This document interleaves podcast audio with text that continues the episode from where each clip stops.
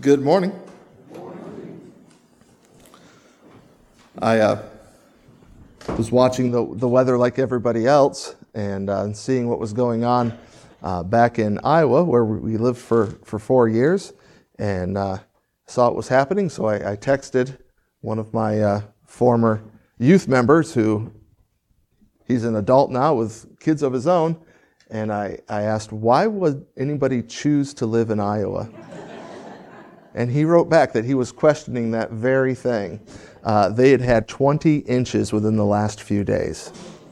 Yeah, it's their fault. They could move anywhere. We have roads. But we're, we're glad to be here enjoying this day. Uh, and because this is the day the Lord has made, and we're told to do what? Rejoice and be glad in it.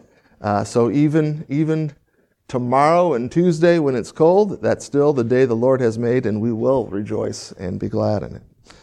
Last week, we did a quick review of the book of Exodus. The last section of the book we studied back in November was during the Israelites' journey away from their captivity in Egypt and toward the land of Canaan, which God had promised to the nation when cutting a covenant with Abraham, Isaac, and Jacob hundreds of years earlier. God redeemed them from their captivity and was going to provide the people with great blessings in their God given home. The people made a stop on their way to the promised land. Why? They weren't ready yet. They weren't ready. God was going to prepare them and to teach them how they were to live in the land and how they were to relate to God and to each other while in it. For many generations, they lived as slaves in Egypt. They didn't know how to live in Canaan as people in fellowship with the great I am.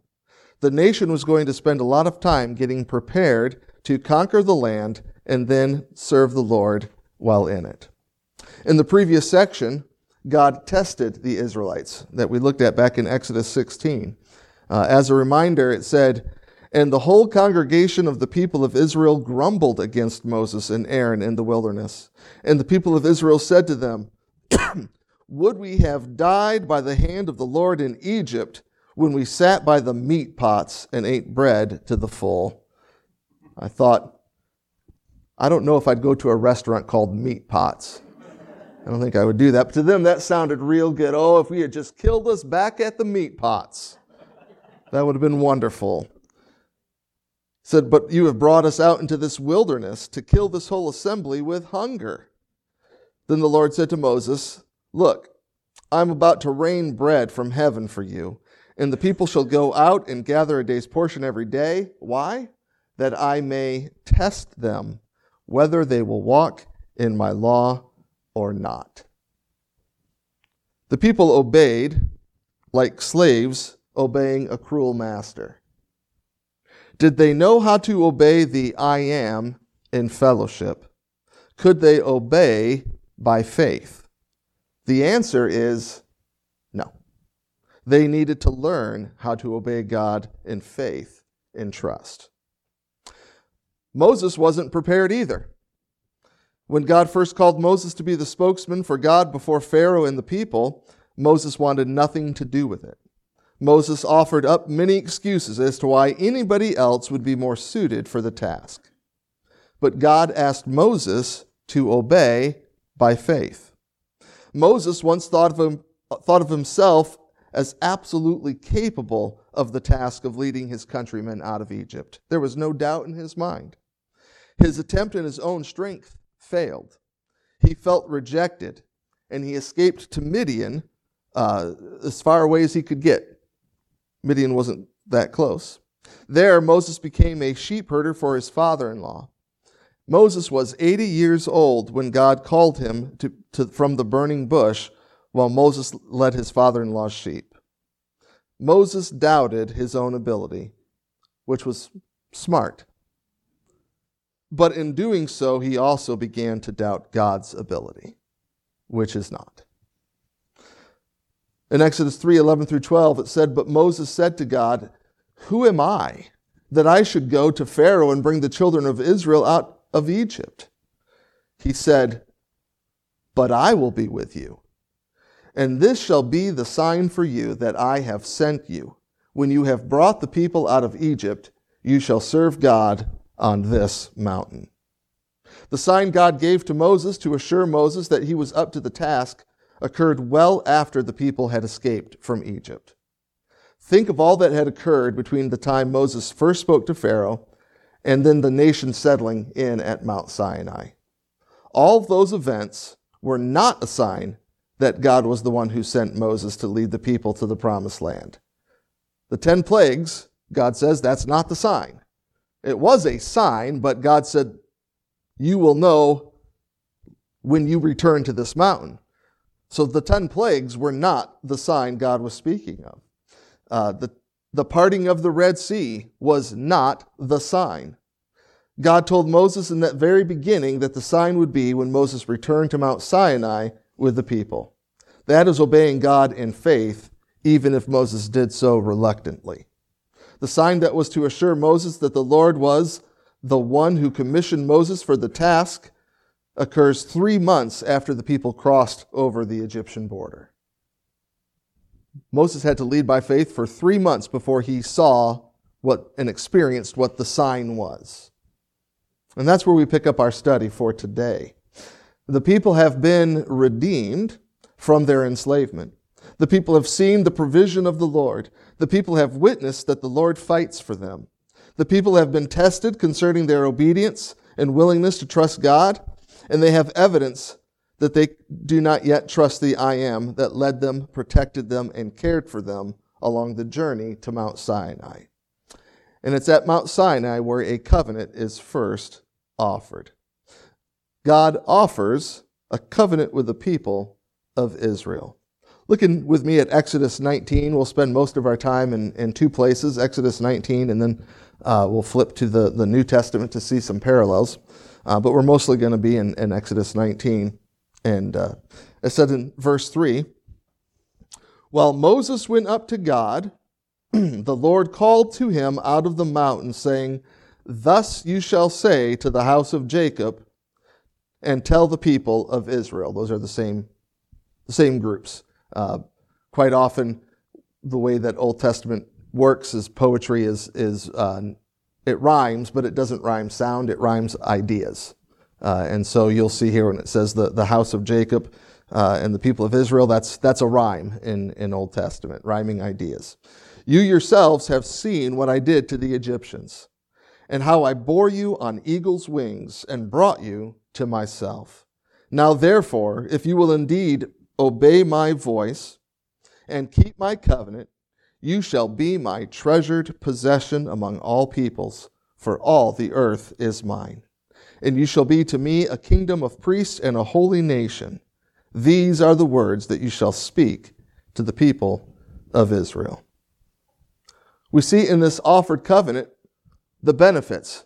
God says, Here are the benefits in entering this covenant relationship with me. God's treasured possession, a kingdom of priests, and a holy nation. Before listing the benefits of accepting a formal relationship with God, God reminds the people of what they have already seen God do for them in Egypt and how God had faithfully cared for them along the journey. God uses a very picturesque image for how he had come along and saved them from slavery. God says that he bore them on eagle's wings from slavery to soaring with God's care.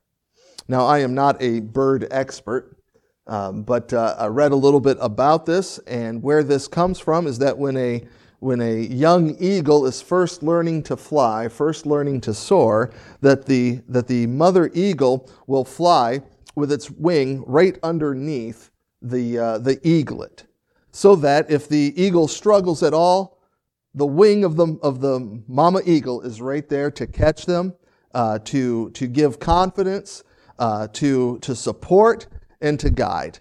And God says, I bore you, and you know this, you experience this. I bore you on eagle's wings. You were new to this, and I was right there with you, supporting you, guiding you, caring for you, protecting you the entire time. And you saw it and you, you know it.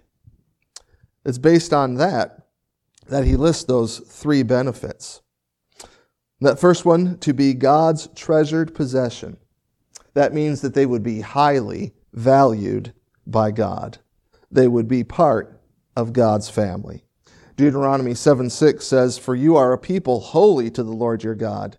The Lord your God has chosen you to be a people for his treasured possession out of all the peoples who are on the face of the earth.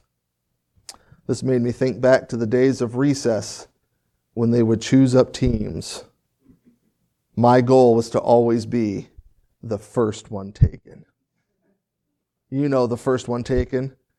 Either the, the strut they had as they went to the team captain, or you try to play it cool, like, yeah, that's what I expected. Right? I loved being the first one taken out of the group. And then a few years ago, they were choosing up teams, and I was last. And that's when I stopped playing sports. God says, I chose you first. I chose you out of all nations. You are my treasured nation. It says, Be a kingdom of priests. Each member of the nation would know God and have access to God. Each person would have the right and ability to mediate on behalf of each other. I know for, for many people, the idea of being a priest seems like that's not me. If you've trusted Christ as your Savior, we'll see that, uh, that God says, you, you have the rights of a priest. You have access to me. It's amazing. The last one, to be a holy nation, morally pure and dedicated to God. They would be set apart to serve God which is the greatest purpose anyone could ever have. The benefits of agreeing to and abiding by God's covenant cannot be matched. Any other way of life, any other opportunity pales in comparison. All that was necessary for Israel to partake in this arrangement was obedience to God. Look at the conditions that God gives. he says, if you obey God's voice, if you obey God's voice, if you keep God's covenant. If you do those two things, all you have to do is obey God's voice and keep God's covenant. That's it. That's all you got to do. While coaching football, I told my players that all I'm asking for is everything they got every single day. That's all I'm asking. And uh, they kind of looked at me like, I don't know if he's joking or not. They weren't sure how to take that. And I repeated it. Guys, all I'm asking for is everything you have every single day. Do you think any of those players were able to do that? So when I said all they had to do was obey God's voice and keep God's covenant, what did you think to yourself? That's all? That seems like an awful lot, doesn't it? Yeah. Earlier in Exodus, we saw that God tested Israel's ability to be obedient to God's commands they failed. The nation had run out of water, which had happened before, and God provided all the water they could possibly drink. When they were without water again, they provoked God by doubting that God would supply their needs this time. They threatened to kill Moses and Aaron and turned their back on God's salvation. They put God to the test instead of trusting God. Does it seem likely that Israel has the faith to obey God? No, that seems unlikely. When Moses spoke to the nation, telling them of the benefits and requirements of being in a covenant relationship with him, particularly the requirement of obedience, Israel does not doubt for a second in their ability to obey every commandment that comes from God. They don't even ask what specific requirements God has set for them. Look in verses 7 and 8 of Exodus 19. So Moses came and called the elders of the people and set before them all these words that the Lord had commanded him. And the people answered together and said, All that the Lord has spoken we will do. And Moses re- reported the words of the people to the Lord. I've heard it said that when Moses came down with the specifics, and we'll see this next week, and the people agree to it, that they should have said, Moses, get your hiney back up there and get us something we can live with because there was no way, but instead they arrogantly said, Yes, all that the Lord commands, we will do. Maybe they should have thought a little longer before agreeing. Maybe they should have gotten some specifics. Instead, they flippantly agree all that the Lord has spoken, we will do. Really? All that the Lord has spoken? I think what they really meant was, hey, we'll give it a shot. But that's not what they said. I don't think they understood the gravity of the situation, but they are about to. Remember that God said Moses' sign that God had sent Moses would come when Moses returned to Mount Sinai with the people. That is about to happen. At verse 9 of Exodus 19, and the Lord said to Moses, Behold, I am coming to you in a thick cloud, that the people may hear what I speak with you, and may also believe you forever.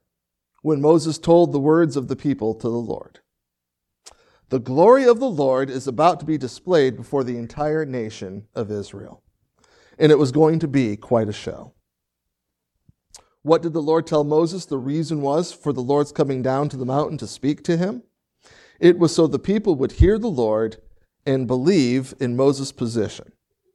Moses told the Lord earlier that, that, uh, that he wasn't an important person, that he lacked the credentials to lead the people out of Egypt. Moses said to the Lord, Why would anybody listen to me? The Lord was about to give everyone a reason to listen to Moses. The Lord was authenticating Moses to be the Lord's spokesman before all the nation. If anyone rebelled against Moses' position, and they would, they would be an obvious fool and they would risk their own life by doing so. The agreement between God and Israel followed the customs of the times. There are many great similarities between God's covenant with Israel and what's called a suzerainty treaties. I probably mispronounced that, but uh, a suzerainty treaties made between kings and their vassals. Uh, and so God follows the, the customs of that time uh, in, in making this covenant uh, with Israel. In this agreement, God is the absolute sovereign and the Israelites were the vassals. There was no doubt as to who was in charge. But preparations needed to be made before the covenant was officially ratified. This initial agreement was informal. It was an agreement in principle, but hadn't officially been signed and ratified. The Israelites' initial agreement was an arrangement to continue the process of, of agreeing to the covenant. Before they really started in on the process, there were preparations to be made. When we have big transactions, we have an agreement in principle. What does that mean? It means we've spoken about it and we, we have an agreement, but now we're getting to the nitty gritty. Uh, and that's what the Lord is doing here. He, he offers this covenant, and, uh, and they're not accepting the covenant, and God hasn't completely ratified the covenant, but, but it's, hey, do you want to continue in this process? And they said, absolutely absolutely they want to continue in this process. But before they really started in on the process, they were, there were preparations to be made. Look at the preparations in verses 10 through 13. The Lord said to Moses, Go to the people and consecrate them today and tomorrow, and let them wash their garments, and be ready for the third day. For on the third day the Lord will come down on Mount Sinai in the sight of all the people. And you shall set limits for the people all around, saying, Take care not to go up into the mountain or touch the edge of it. Whoever touches the mountain shall be put to death. No hand shall touch him, but he shall be stoned or shot. Whether beast or man, he shall not live. When the trumpet sounds a long blast, they shall come up to the mountain. Not up the mountain, but come to the mountain.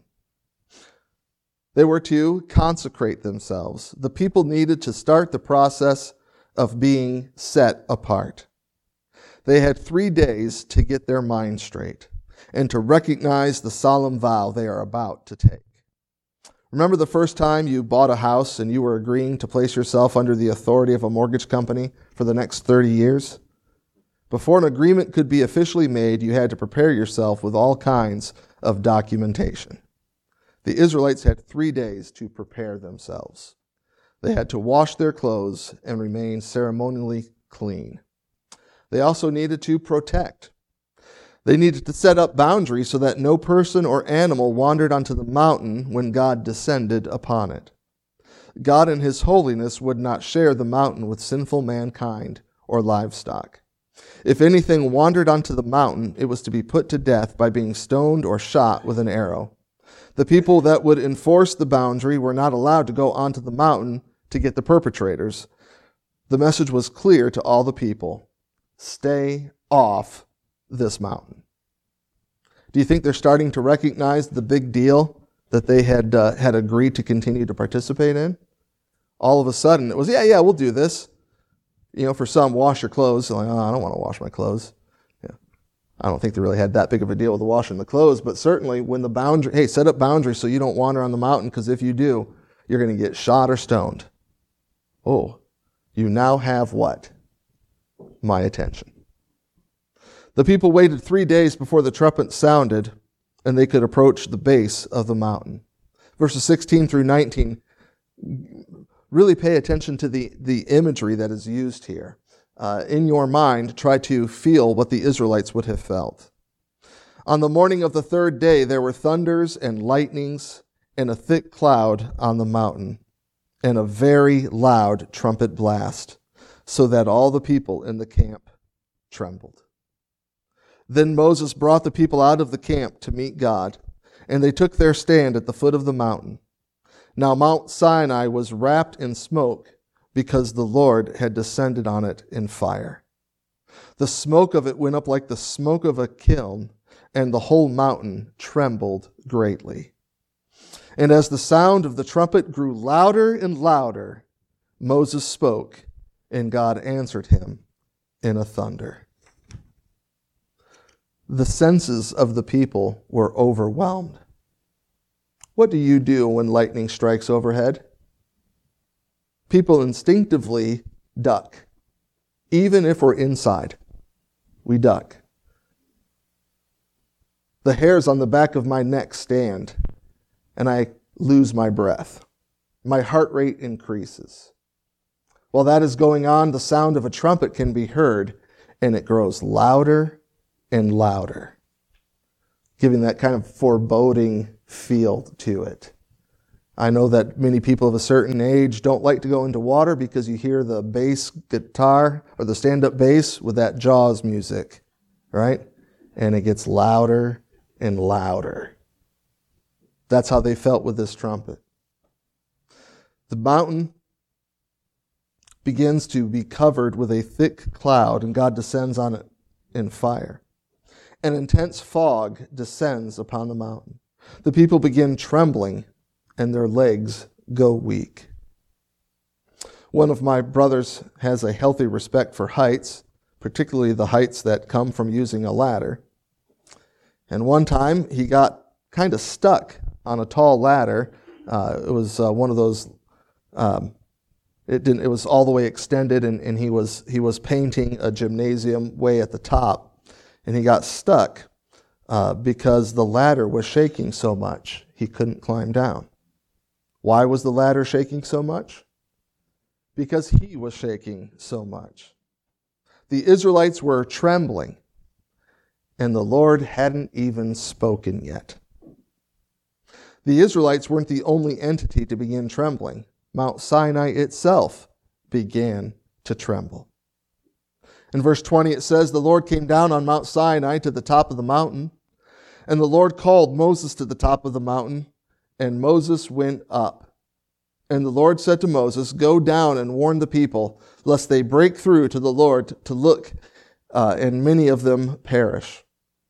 Also, let the priests who come near to the Lord consecrate themselves, lest the Lord break out against them.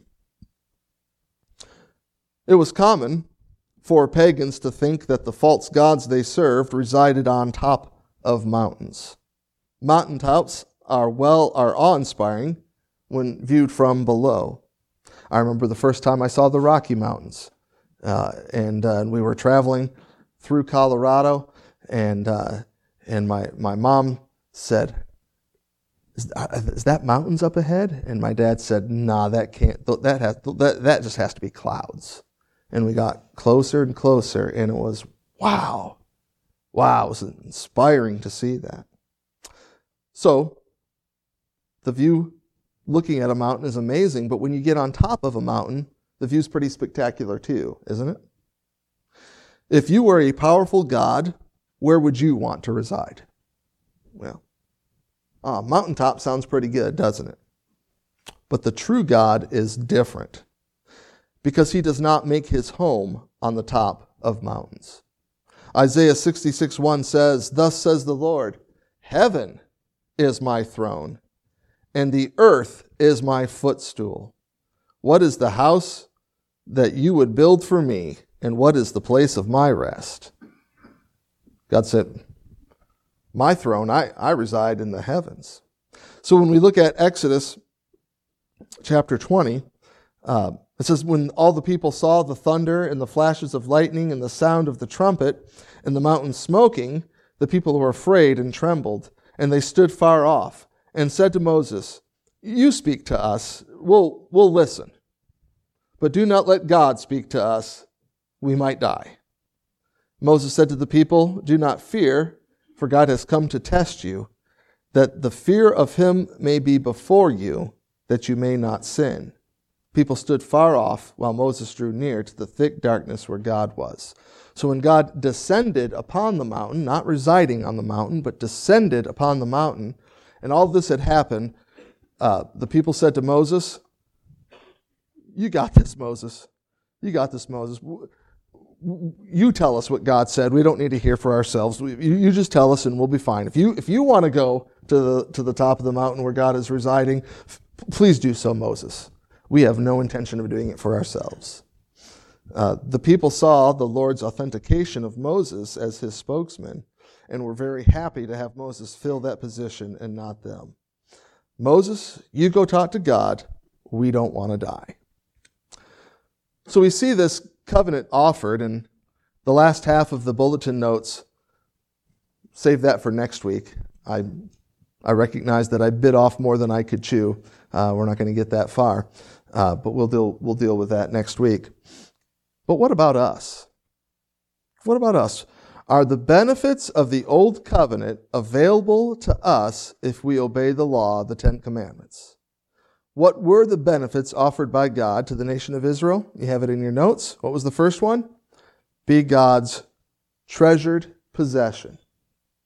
second one was be a kingdom of priests. And the third one was be a holy nation. Those were the three benefits God listed to the Israelites, and all they had to do was what?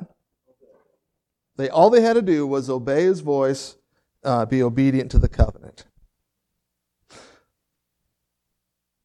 Attempting to keep the Ten Commandments does not save you.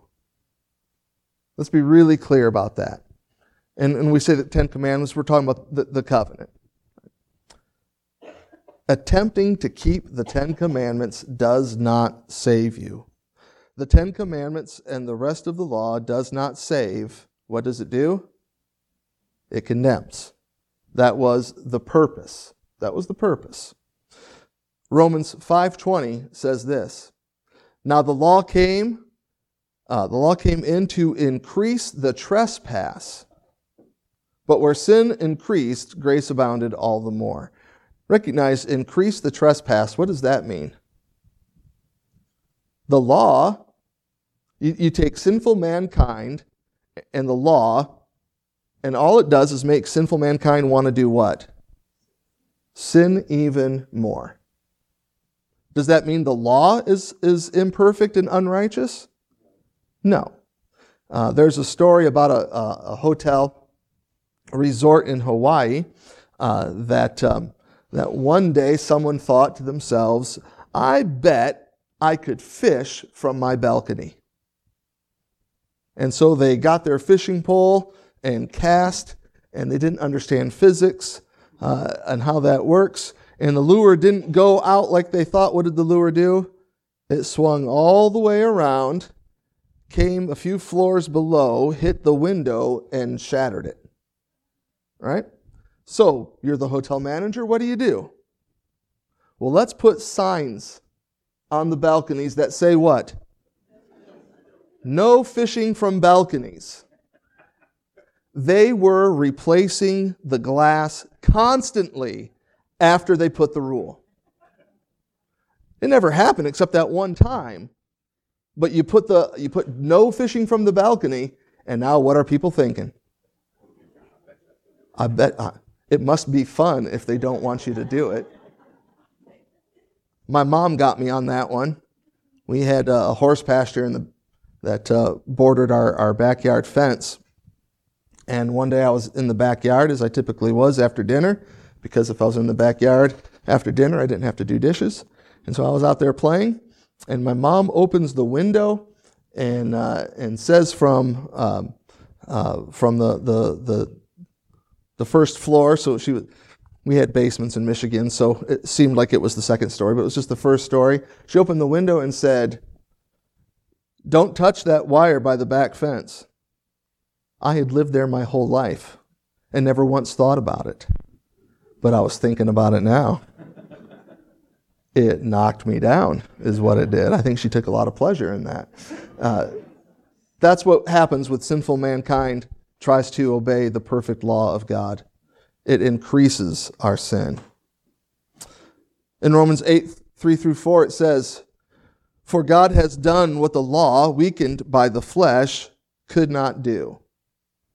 Even the weakened law, right, that uh, we, we dumbed it down. When, when Jesus gave his Sermon on the Mount, he's like, you, you have the dumbed down version. Let me give you the real version. So even the dumbed down version, it didn't accomplish what, uh, what people had hoped. By sending his own Son in the likeness of sinful flesh and for sin, he condemned sin in the flesh in order that the righteous requirement of the law might be fulfilled in us, who walk not according to the flesh, but according to the Spirit. Galatians 2:16 says, "Yet we know that a person is not justified by the works of the law, but through faith in Jesus Christ." So we also have believed in Christ Jesus in order to be justified by faith in Christ and not by works of the law. How did the justification occur? Was it by the works of the law or by faith in Christ? Faith in Christ. Because by works of the law, no one will be justified. If you're thinking, if I obey God's commands, then I can be righteous before God. And Galatians 2:16 says, "By the works of the law no one is justified. None of us can be declared righteous by God because of our ability to keep his law. We would all fail." And then Galatians 5 4 says this, "You are severed from Christ, you who would be justified by the law. You have fallen away from grace." So if you decide, well, I'm going to be justified and I'm going to be righteous by my keeping of the law, it says that you have been severed from Christ and from the grace that comes from Christ. The law does not save, it condemns and shows your need for a Savior. Perhaps you are thinking that you know the law doesn't save. Salvation is by grace through faith, not by our righteous works. But maybe you are unsure about our approach to the law as someone who has already trusted Christ as their Savior by faith alone in Christ alone. Do I need to keep the law once I've been saved? Is it a good thing? Is it an important thing to keep the law, to, to keep the Ten Commandments after I got saved? And I think that is a good question that many people have struggled with uh, from the very beginning of the church, as recorded in the book of Acts. To answer this question, let's turn to the book of 1 Peter, which is in the New Testament. 1 Peter, and we're going to settle in at 1 Peter chapter 2, to answer the question is it important as a saved person to try to keep the covenant, the old covenant, the Ten Commandments? Let's see what 1 Peter 2 1 through 3 says. We'll go through a few verses more than just 1 through 3. 1 Peter 2 1 through 3 says this So put away all malice and all deceit and hypocrisy and envy and all slander. So, is the New Testament saying sinning is okay, don't worry about it? No, we have, an, we have a command what we should put away, deal with these things, get them away from you. But it says, like newborn infants, long for the pure spiritual milk, that by it you may grow up into salvation, if indeed you have tasted that the Lord is good. So Christians are told to put away all malice, deceit, hypocrisy, envy, and slander. Uh, they are to long for, instead of those things, they are longed for pure spiritual milk that is necessary for spiritual growth. Well, what is that spiritual milk?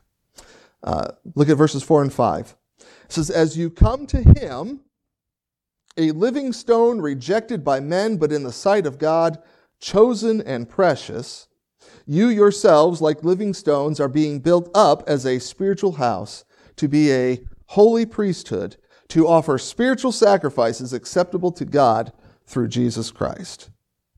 Christians come to the living stone. Who is the living stone? It's Jesus. And Christians are like living stones being built up as a temple for the purpose of being a holy priesthood that offers praise and worship that is acceptable to God the Father because of the work of Jesus Christ, the Son of God. How do we become a holy priest to God?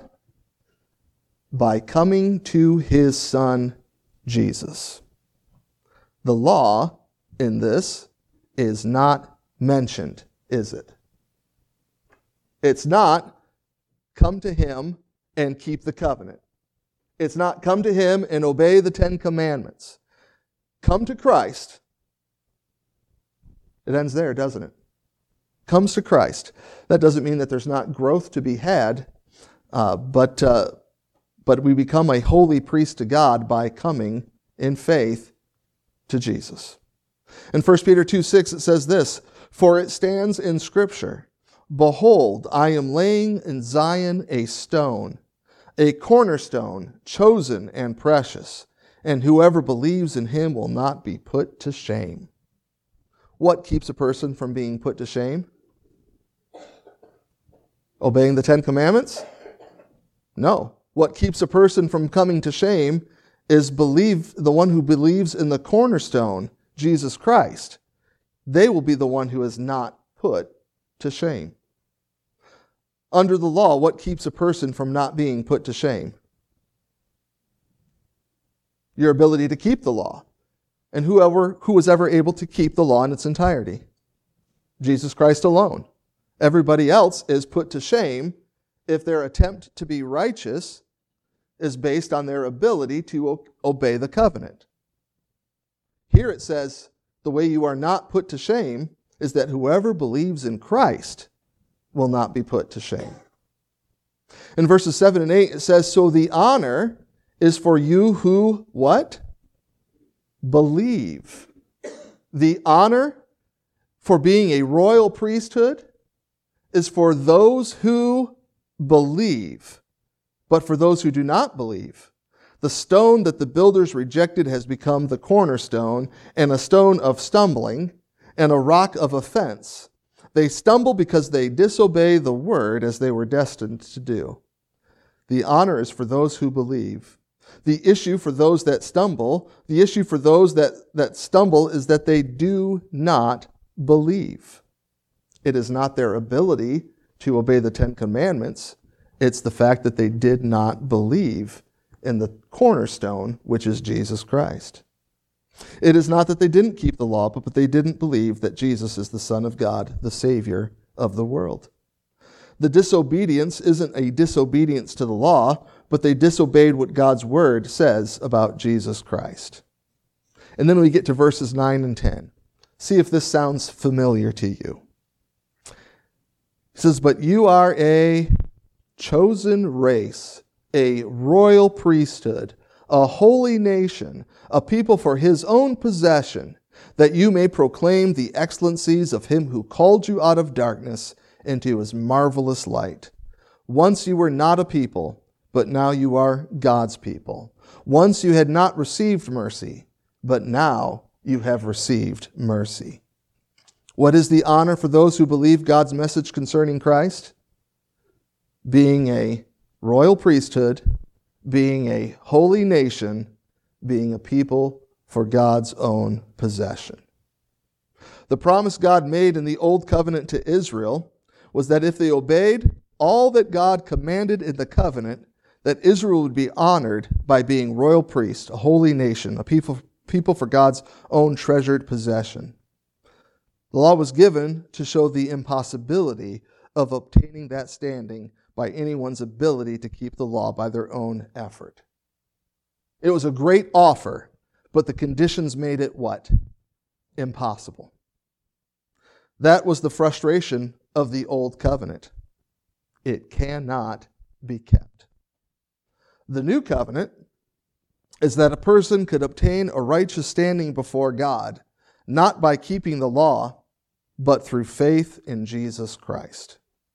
The honor of being God's treasured possession, being royal priest with access to the very throne of God, being a holy nation purified by the blood of Christ to serve God and to worship Him, is given to the one who by faith believes in the finished work of Jesus Christ to obtain a righteous standing before God. Without God's mercy, there is no way to receive the benefit of having a covenant relationship with God. Israel is offered a covenant with God that they could never live up to, so that they and us would recognize our desperate need for God's mercy, which He has provided through the shed blood of Jesus Christ. Would you like to avoid the eternal shame that comes from disobedience? The solution is not try harder to be obedient to all of God's commands. Try harder in our own ability fail harder in our own ability. We avoid eternal shame by believing in Jesus Christ as the Savior. Only trust now. He will save you. Let's go to the Lord in prayer. Heavenly Father, we recognize your righteous standard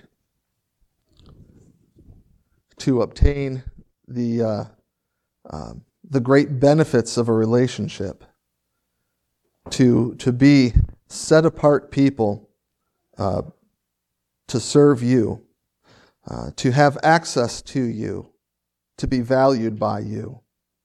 And Father, many people think that they have to earn that, and they struggle their whole life, always falling short of your standard. Father, thank you that you made a way through Jesus Christ, that He's not just a way, but He said He is the only way. Father, if there is someone here this morning or someone who, who, who listened to, uh, to this message uh, over the internet, Father, I, I ask, and I ask this with confidence, that your Holy Spirit would do a work on them, uh, that, uh, uh, that they would be unable to, to rest with the thought of, Am I accepted by God or not? And that, Father, if there are people who are trying to uh, earn your acceptance based on their ability to keep your standards, that they would instead say, Father, uh, thank you for showing me that it's not how good I am, it's about the work of Jesus Christ and what he did on the cross. That he died for my sins, paid the penalty of sin, which is death, and that he rose again, showing the forgiveness had been given. Father, we thank you for the, the, the, co- the new covenant promises, the benefits of the new covenant, which is, which is your son's blood, that, uh, that we can be a treasured possession, have access to you, Father, uh, and, uh, and be set apart to serve you. Uh, Father, we, uh, we need to grow but we know that it's not a growth through the flesh, but it's a growth through dependence on your Spirit, and, whose, in your Son who died for us uh, to uh, to defeat sin, so that we are overcomers, conquerors through Jesus Christ. We thank you and we praise you, and we pray this in your Son's name. Amen.